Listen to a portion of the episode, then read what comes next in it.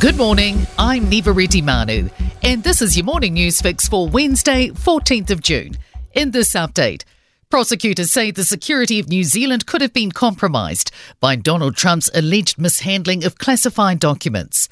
The former US president is appearing in court this morning, where he's expected to plead not guilty to 37 criminal charges of mishandling documents at his Florida Mar a Lago resort after he left office.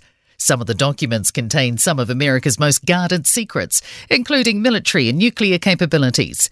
US correspondent Catherine Firkin told Kate Hawkesby others relate to shared intelligence. We know that New Zealand has been brought into this because some of the information that was in there that is classified was to do with the Five Eyes Alliance Three people have been found dead and another three injured in a shocking series of events in the English city of Nottingham. A 31 year old man has been arrested after two teenagers and then a 50 year old man were found unresponsive with stab wounds. Nottinghamshire police believe the suspect then stole the 50 year old's vehicle and drove into three more members of the public. Police Chief Constable Kate Meynell says that they're still in the early stages of the investigation. This is a very sad day for our city and we will do everything possible to get justice for the victims and their families. A busy night for Auckland fire crews with multiple suspicious fires in Papatoetoe. Emergency services were called to a blaze at a single story house just after 10 pm. Crews then attended a well-involved car fire around 11:30 and another around 3:30 early this morning. Our newsroom understands the car fires were at the same property. Sentiment from Gore District Council that they're sick of outsiders trying to have a say in their business. A petition calling for the resignation of Council Chief Executive Stephen Parry was thrown out of yesterday's meeting. The ODT reports of those who signed the petition, almost half were not from Gore or even Southland.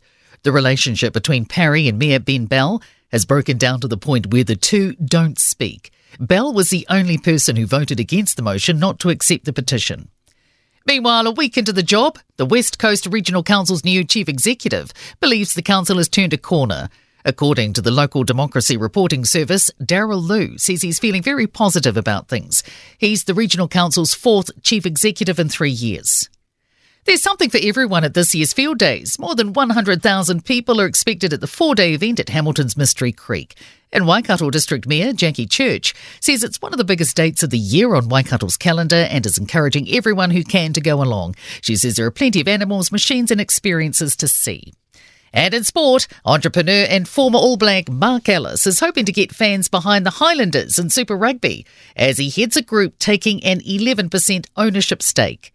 Rory McIlroy and Brooks Koepka, two key players in the PGA Tour LIV Golf dispute, will tee off together at the US Open in Los Angeles on Friday.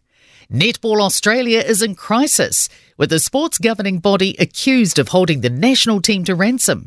The Diamond selectors won't announce the World Cup squad until a new three year collective player agreement is signed. I'm Niva Retimanu, and that's your latest news fix. We'll be back with the next update at midday from the Newstalk ZB Newsroom.